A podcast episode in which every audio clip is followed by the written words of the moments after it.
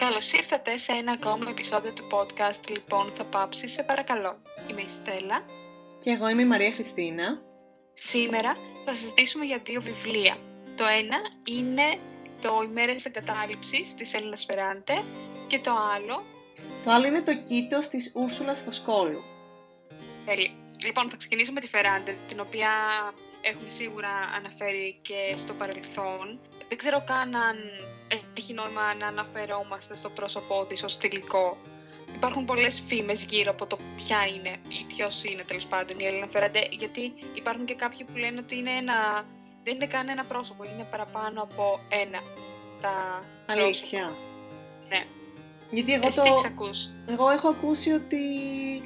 Ε, καλά, είναι ψευδόνυμο, ναι, και ότι το πραγματικό πρόσωπο είναι ένας άντρας, ο οποίος κιόλας είναι ο σύζυγος της γυναίκας που τρέχει τον εκδοτικό οίκο που εκδίδει, ε, που τουλάχιστον εξέδωσε τα, την τετραλογία της Νάπολης. Θα ήταν πολύ ενδιαφέρον αυτό, αν όντως η Έλενα Φεράντε είναι άντρας. Λοιπόν, γιατί... Για το, ειδικά για το βιβλίο αυτό για το οποίο θα μιλήσω σήμερα, για τις ημέρες εγκατάλειψης, νομίζω ότι θα είχε αρκετά ενδιαφέρον αν εν τέλει μαθαίναμε πως ένας άνθρωπος, ένας άνδρας μάλλον, διεισδύει με, με τέτοια ακρίβεια στην, στον γυναικείο συναισθηματικό κόσμο. Και για να σας δώσω να καταλάβετε και εσένα, Μαρία Χριστίνα, φυσικά, ουσιαστικά πρόκειται για την ιστορία μιας γυναίκας, η οποία είναι τριάντα οκτώ ετών, είναι, έχει μια ήρεμη και ικανοποιημένη ζωή, έχει πτήσει το κάστρο της τέλος πάντων, νιώθει ασφάλεια εκεί μέσα, στον κύκλο της οικογένειάς της, στο ωραίο της σπίτι στο Τορίνο, και καταλήγεται ξαφνικά από το σύζυγό της. Mm. Και ε, ναι, η Όλγα, όπως ονομάζεται η πρωταγωνίστρια, τότε βυθίζεται σε μία άβυσσο, μένει μόνη της με δύο παιδιά και ένα σκύλο το καλοκαίρι στην Ιταλία, μες, στη, μες στον καύσωνα. Στροβιλίζεται ανάμεσα στα φαντάσματα των παιδικών της χρόνων στην Νάπολη και στο παρόν που δυσκολεύεται πάρα πολύ να, να αποδεχθεί. Κυκλοφορεί στην Ελλάδα από τις εκδόσεις Πατάκης, αλλά πρώτο κυκλοφόρησε το δύο χιλιάδες δύο. Και μέχρι να κυκλοφορήσει αυτή την περίφημη τετραλογία, οι ημέρες εγκατάλειψης ήταν το πιο δημοφιλές βιβλίο της Φεράντε. Mm. Εμένα μου έκανε θετική εντύπωση σαν βιβλίο και ήταν η πρώτη μου επαφή με την, με την γραφή της Φεράντε. Δεν ε, διάβασα πρώτα την τετραλογία. Αυτό που μου έκανε περισσότερο εντύπωση σε αυτό το βιβλίο είναι ότι ο, ο συγγραφέας, τέλος πάντων συγγραφέας, διεισδύει με, με, με πάρα πολύ υπομονή και επιμονή στον δύσκολο συναισθηματικό κόσμο μιας γυναίκας, της οποίας η ζωή γκρεμίζεται, κυριολεκτικά γκρεμίζεται, και πέφτει χωρίς να υπάρχει κανένα δίχτυ ασφαλείας. Είναι μια ιστορία αρκετά κοινότοπη. Είναι μια ιστορία που γενικά μπορεί πολύ εύκολα να ακούσουμε ότι έχει συμβεί σε κάποιον γνωστό μας. Από τη μία στιγμή μπορεί να αισθάνεσαι τρόμο, από την άλλη νιώθεις την παράνοιά της και την απόγνωσή της, τον φόβο της. Μετά νιώθεις πάρα πολύ έντονα αυτόν τον θυμό, γιατί χωρίς να κάνω ένα τρομερό σπόιλ, γρήγορα στο βιβλίο μαθαίνουμε ότι ο άντρας την εγκαταλείπει για μια άλλη γυναίκα. Και ενώ εκείνη όλα αυτά τα χρόνια έχει... δώσει όλη της την, την ενέργεια στο να πετύχει αυτός ο γάμος και να είναι πρώτα μητέρα και σύζυγος, αντιλαμβάνεται ότι όλη της η προσπάθεια έχει ματαιωθεί. Και λέει μέσα στο βιβλίο κάτι πάρα πολύ ενδιαφέρον. Τι λάθος πάνω απ' όλα, να πιστέψω ότι δεν μπορούσα να ζήσω χωρίς εκείνον, όταν από καιρό δεν ήμουν καν σίγουρη αν ήμουν μαζί του ζωντανή. Είναι wow. πολύ ενδιαφέρον αυτό. Πολύ... Πολύ δυνατή συνειδητοποίηση, νομίζω. Ναι. Εκεί είναι που μέσα από αυτό το βιβλίο γενικά άρχισα να αντιλαμβάνομαι ότι όντως η Φεράντε είναι, και ο τρόπος γραφής της είναι αρκετά, είναι αγωγητευτικός. Είναι λιτή η γραφή της, δηλαδή και οι λέξεις που χρησιμοποιεί, δεν, δεν χρησιμοποιεί μεγάλες προτάσεις, αλλά έχει τον τρόπο να, να, να διεισδύει και να γράφει. Να, γράφει, να γράψει ένα ολόκληρο μυθιστόρημα, χωρίς πολλή κίνηση, χωρίς να συμβαίνουν πολλά πράγματα μέσα στο βιβλίο, περιγράφοντας μόνο το, το, το συναισθηματικό roller coaster, ας πούμε, της, α, της πρωταγωνίστριας. Εγώ νομίζω, δεν το έχω διαβάσει το βιβλίο, αλλά νομίζω διάβασα κάποια στιγμή την περίληψη του στο Πιστόφυλλο και μου φάνηκε, ξέρεις, βουτάς τελείως μέσα στην απόγνωση ναι. ε, αυτής της γυναίκας. Το οποίο βέβαια εγώ νομίζω και με αυτό τώρα που έλεγες τώρα, μου θύμισε λίγο και την τετραλογία της Νάπολης, γιατί νομίζω αυτό το, η απόγνωση για τον ανεκπλήρωτο έρωτα ή γενικά για τον έρωτα και την που ξέρεις τελειώνει και το τι έρχεται μετά, δηλαδή νομίζω είναι συναισθήματα τα οποία ο συγγραφέας πίσω από τη Φεράντε, όποιος κι αν είναι, ε, mm-hmm. τα χειρίζεται πάρα πολύ καλά, τα αποδίδει πολύ καλά. Χωρίς, χωρίς να γίνεται μελοδραματική, αυτό είναι το πολύ ωραίο. Βέβαια, σε κάποια σημεία μπορεί να σε κουράσει αυτή η μύρλα της ε, πρωταγωνίστριας. Mm. Δηλαδή, φτάνει ε, σε ακρότητες. Είναι μεγάλο Λίκα. Το βιβλίο, είναι εκτενές? Όχι. Όχι, δεν είναι πολύ μεγάλο το βιβλίο. Νομίζω είναι γύρω στις διακόσιες ογδόντα σελίδες. Mm-hmm. Αλλά και δηλαδή και στο πιστόφυλλο του βιβλίου γράφει ότι υπάρχουν εξάρσεις και αποχρώσεις αρχαίας τραγωδίας. Δηλαδή το, το νιώθεις αυτό, αυ, αυτή, αυτή, την, αυτή την παράνοια που ζει αυτή η πρωταγωνίστρια. Και ε, από πίσω τα δυο της τα παιδιά και ο σκύλος, ξέρω εγώ, και ο, από, από κάτω ο γείτονας που είναι μουσικός.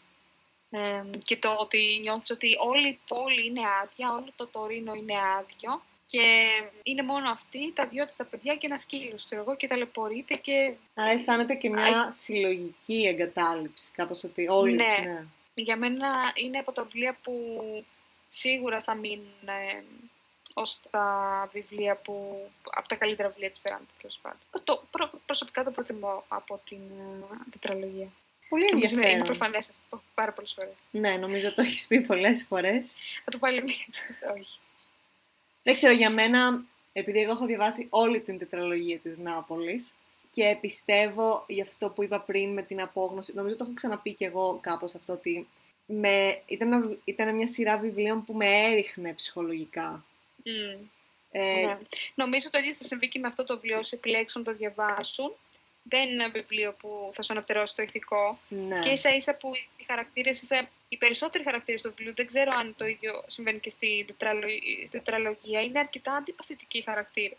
Δυσκολεύεσαι δηλαδή, να, να τους συμπαθήσεις και να τους κατανοήσεις. Θέλει, θέλει αρκετά να έχεις, να έχεις αρκετή ενσυναίσθηση. Mm-hmm. Ναι, δεν θα πω το ίδιο για την τετραλογία της Νάπολης. Νομίζω οι χαρακτήρες ήταν αρεστοί και συμπαθείς. Τέλος πάντων, νομίζω για μένα θα ήταν αρκετά βαρύ αυτό το βιβλίο. Κοίτα, είναι ένα βαρύ βιβλίο.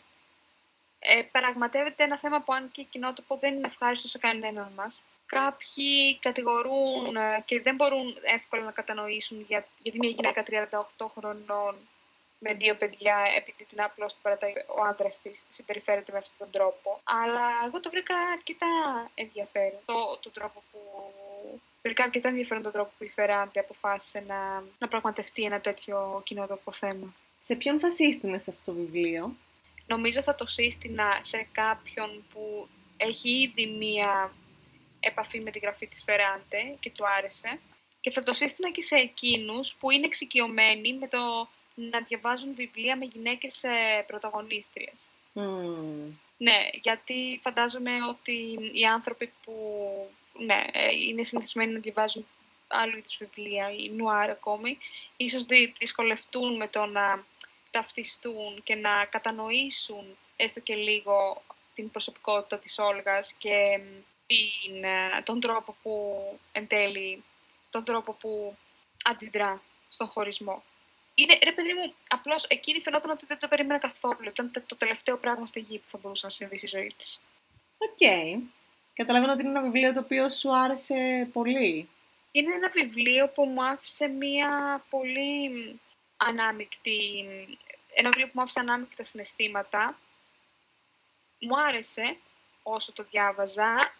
Δεν ξέρω κατά πόσο θα το πρότεινα, ξέρω εγώ, σε σένα ή σε κάποιον που... Γιατί ξέρω ακριβώς ότι είναι ένα δύσκολο βιβλίο, ενώ σε βαραίνει συναισθηματικά. Και αυτό το, το συνέστημα μου δημιούργησε και εμένα. Εσύ το βιβλίο θα το πρότεινες? Ή μάλλον εντάξει, ας ξε, μην ξεκινήσουμε το, το Κήτος. Έχουμε αναφερθεί ε, ξανά σε, σε αυτό, αλλά... Νομίζω πως κιόλας πρέπει να πω ότι το βιβλίο αυτό μου το πρότεινε η Στέλλα ε, ναι. και είναι μια συλλογή διηγημάτων. Η αλήθεια είναι πως εγώ πάντα με τα διηγήματα, όπως και με τα ποίηματα το έχω αυτό, είμαι πάντα με πιάνει μια αμηχανία όταν πρόκειται να διαβάσω κάτι τέτοιο. Η Στέλλα λοιπόν μου πρότεινε αυτή τη συλλογή, γιατί μου είπε πως έχει μέσα έτσι αρκετά στοιχεία κάπως πιο αλόκοτα, κάπως πιο περίεργα, και θεώρησε πως με τη δική μου προτίμηση έτσι στο μαγικό ρεαλισμό και στη λογοτεχνία του φανταστικού ότι μπορεί και να μου άρεσε. Κυκλοφορεί από τις εκδόσεις Κύχλη. Νομίζω πως α, πρωτοκυκλοφόρησε το δύο χιλιάδες δεκαέξι. Mm-hmm. Και όπως έχεις πει, Στέλλα, εσύ έχεις κερδίσει και το κρατικό βραβείο πρωτοεμφανιζόμενου συγγραφέα. Ναι. Ε, η συλλογή αυτή χωρίζεται σε δύο μέρη. Η πρώτη αποτελείται από μικρά πεζά, τα οποία είναι ε, γύρω στη μία με μισή σελίδα. Και μετά στο δεύτερο μέρος έχουμε πιο μεγάλα πεζά, τα οποία βέβαια εντάξει δεν ξεπερνούν νομίζω τις δέκα σελίδες, μπορώ να λέω και πολλές. Συνολικά είναι ογδόντα πέντε σελίδες maximum η συλλογή. Διαβάζεται πάρα πολύ γρήγορα και εύκολα. Ε, νομίζω πως είναι από αυτά τα έργα που σε ρουφάνε. Εγώ θα πω πως αυτό που μου έκανε, καταρχάς ναι, όντως έχει αρκετά περίεργα και αλόκοτα στοιχεία, τα οποία εγώ θα έλεγα στοιχεία υπερρεαλισμού. Δεν θα mm-hmm. το πήγαινα τόσο στο φανταστικό. Έχει τόσο πολύ ζωντανές και έντονες μεταφορές και πολύ έντονες εικόνες. Αυτό που μου έκανε τη μεγαλύτερη εντύπωση πρώτον αναφορικά με τα μικρά πεζά είναι ότι όλα μου φάνηκαν πάρα πολύ έντονα, πάρα πολύ έντονα, πολύ ζωντανές εικόνες, πολύ έντονα συναισθήματα. Και νομίζω σκεφτόμουν και αυτό που λες εσύ, Στέλλα, πως, πως, που το είχες αναφέρει και στο επεισόδιο για τον Κάρβερ, πως στα διηγήματα όλες οι, κάθε λέξη έχει το... Όχι, κάθε πρόταση έχει την... Πώς το λες, Στέλλα? Ότι στα διηγήματα παίζει ρόλο η κάθε πρόταση. Α, ναι, ναι. Ότι τα διηγήματα, στα διηγήματα παίζει ρόλο η κάθε πρόταση, στα ποίηματα η κάθε λέξη και στα μυθιστορήματα η κάθε παράγραφος. Ιδίως τα, τα μικρά πεζά, τα οποία είναι αυτό, πολύ μικρά, πάρα πολύ μικρά, ε, νομίζω μπορεί να πάνε και σε αυτό ότι, ξέρεις, η κάθε λέξη έχει τη σημασία της. Για εμένα πιο αγαπημένα και ξεχωριστά ήταν τα μεγαλύτερα πεζά, δηλαδή νομίζω αυτά μου άρεσαν σχεδόν όλα, γιατί τα σημειώνω και αυτά πια, πια μου άρεσαν. Ε, γενικά τώρα, ως προς τα θέματα, νομίζω είναι οι περισσότερες έτσι, ιστορίες ενηλικίωσης, είναι ιστορίες επιστροφής στην παιδική ηλικία, στις αναμνήσεις της παιδικής ηλικίας. Ε, ναι, αυτό ήταν πολύ χαρακτηριστικό, πολύ το θυμόμουν και εγώ ακόμα. Ναι, είναι η, ο έρωτας και το ανεκπλήρωτο του έρωτα ε, και η μοναξιά και η δυστυχία που επιφέρει αυτό. Ε, και όχι απαραίτητα η δυστυχία και η μοναξιά, ακόμα και όταν είσαι έτσι ερωτευμένος και έχεις αυτά τα πολύ έντονα συναισθήματα και μέχρι να ανταποκριθεί όντως ο άλλος απέναντι σε αυτό που εσύ αισθάνεσαι, υπάρχει όλο αυτό το δυσάρεστο συναίσθημα και αυτή η προσμονή και η ανυπομονησία. Το οποίο νομίζω αποτυπώνεται πάρα πολύ καλά και στο ομώνυμο πεζό το Κήτος. Και νομίζω και η, η φράση που χρησιμοποιεί η συγγραφέας είναι ότι στην κοιλιά του Κήτος όλα μπορούν να συμβούν. Όλα τα... δεν ξέρω, όλα mm, είναι πιθανά. Και νομίζω ένα άλλο θέμα το οποίο μου έκανε πολύ εντύπωση ε, είναι το θέμα το, του γύρατος, το οποίο υπάρχει. Γιατί αναφέρονται αρκετές φιγούρες, έτσι, γιαγιάδες, παππούδες, μεγαλύτεροι θείοι που έχουν φύγει από τη ζωή και πώς επιστρέφουν οι άνθρωποι αυτοί στη ζωή μας. Ναι, και αυτό που ήθελα να πω επίσης, το οποίο, επειδή όπως έχω ξαναπεί δεν διαβάζω πάρα πολλά διηγήματα, θυμάσαι που είχα πει τότε για τα διηγήματα του Κάρβερ ότι μου έμενε μία αίσθηση ανολοκλήρω... ναι, ανεκπλήρωτου. Αυτό δεν το είχα καθόλου σε αυτά τα διηγήματα, δηλαδή... Τα θεώρησα... Αρτίγο, Κάρβερ. Δεν ξέρω. Εσύ είπες όμως ότι είναι, ότι είναι στοιχείο της γραφής του αυτό, ότι τελειώνει. Ναι. Ε, μου φάνηκαν, δηλαδή, παρόλο που ήταν πολύ μικρά, μου φάνηκαν ότι, ξέρεις, ε, ήταν τόσο όσο χρειαζόταν να είναι. Είπες ότι το αγαπημένο σου ήταν ε, εκείνο με τη σκόνη. Όχι, αυτό είναι το δικό σου αγαπημένο. Α, εντάξει. Ε, νομίζω πως το αγαπημένο μου ήταν το Αναΐς, mm-hmm. που είναι με τον συνοικιακό κινηματογράφο. Οκ, okay, ναι. Ε... Ναι, κατάλαβα ποιο λες. Ε, σε ποιον θα το πρότεινες κι εσύ αυτό το βιβλίο? Σίγουρα θα το πρότεινα σε κάποιον που όλο αυτό το περίεργο και το αλόκοτο τον ελκύει. Mm-hmm. Ε, είτε είναι, ξέρεις, δηλαδή κάποιος που είναι ανοιχτός απέναντι σε αυτά τα πιο περίεργα, δηλαδή, ναι, είτε είναι το κήτος, είτε είναι το φάντασμα, είτε είναι η σκόνη. Επειδή, ναι, το έχω διαβάσει και εγώ, είναι ένα βιβλίο που χρησιμοποιεί αρκετά απλές λέξεις, δεν είναι σύνθετες, δηλαδή δεν είναι μεγάλες προτάσεις. Φαίνεται ότι οι λέξεις είναι πολύ προσεκτικά διαλεγμένες πολύ, και ότι ναι. τέλος πάντων το έχει δουλέψει πάρα πολύ κάθε κείμενο και δεν είναι σαν ένα, το φαντάζομαι σαν ένα, κοστο, σαν ένα κοστούμι για παράδειγμα, που είναι, είναι καλοραμένο, δηλαδή δεν ξεφεύγει καμία κλωστή, δεν, δεν, δεν του λείπει κάτι, ούτε περισσεύει επίσης κάτι και είναι πολύ ωραίο αυτό και το ότι γράφτηκε από μια Ελληνίδα που είναι πιο μικρή σε ηλικία. Mm-hmm. Νομίζω ότι αξίζει αυτό το βιβλίο να το διαβάσει κάποιος που θέλει να έρθει σε επαφή με το τι γράφουν οι Έλληνες millennials. Εγώ ήθελα να προσθέσω πριν κλείσουμε την αναφορά στο Κήτος ότι ε, επειδή διάβασα μια συνέντευξη της Ούρσουλας Φωσκόλου στο ηλεκτρονικό περιοδικό Αναγνώστης, ε, είπε πως τα μεγαλύτερα πεζά, που ήταν αυτά που εμένα μου άρεσαν και περισσότερο, γράφτηκαν νωρίτερα χρονικά. Ε, αλλά επίτηδες τοποθετήθηκαν στο δεύτερο μέρος του, της συλλογής. Και τα μικρά πεζά, τα οποία είναι έτσι πάρα πολύ έντονα και πολύ ζωντανά, κατά τη δική μου άποψη, ξεκίνησαν α, από εικόνες που εκείνη είχε και σχηματίστηκαν στο μυαλό της, πολύ έντονες τέλος πάντων.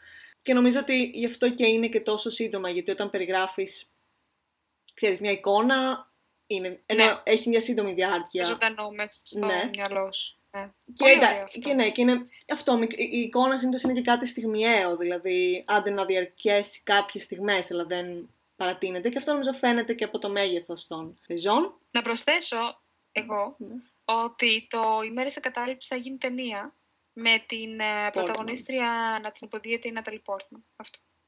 Νομίζω Λεκίνηση. είδα το τρέιλερ. Λοιπόν. Ευχαριστούμε πολύ που ακούσατε αυτό το επεισόδιο. Ήμουν η Στέλλα. Και εγώ είμαι η Μαρία Χριστίνα. Και μέχρι το επόμενο. Να είστε καλά!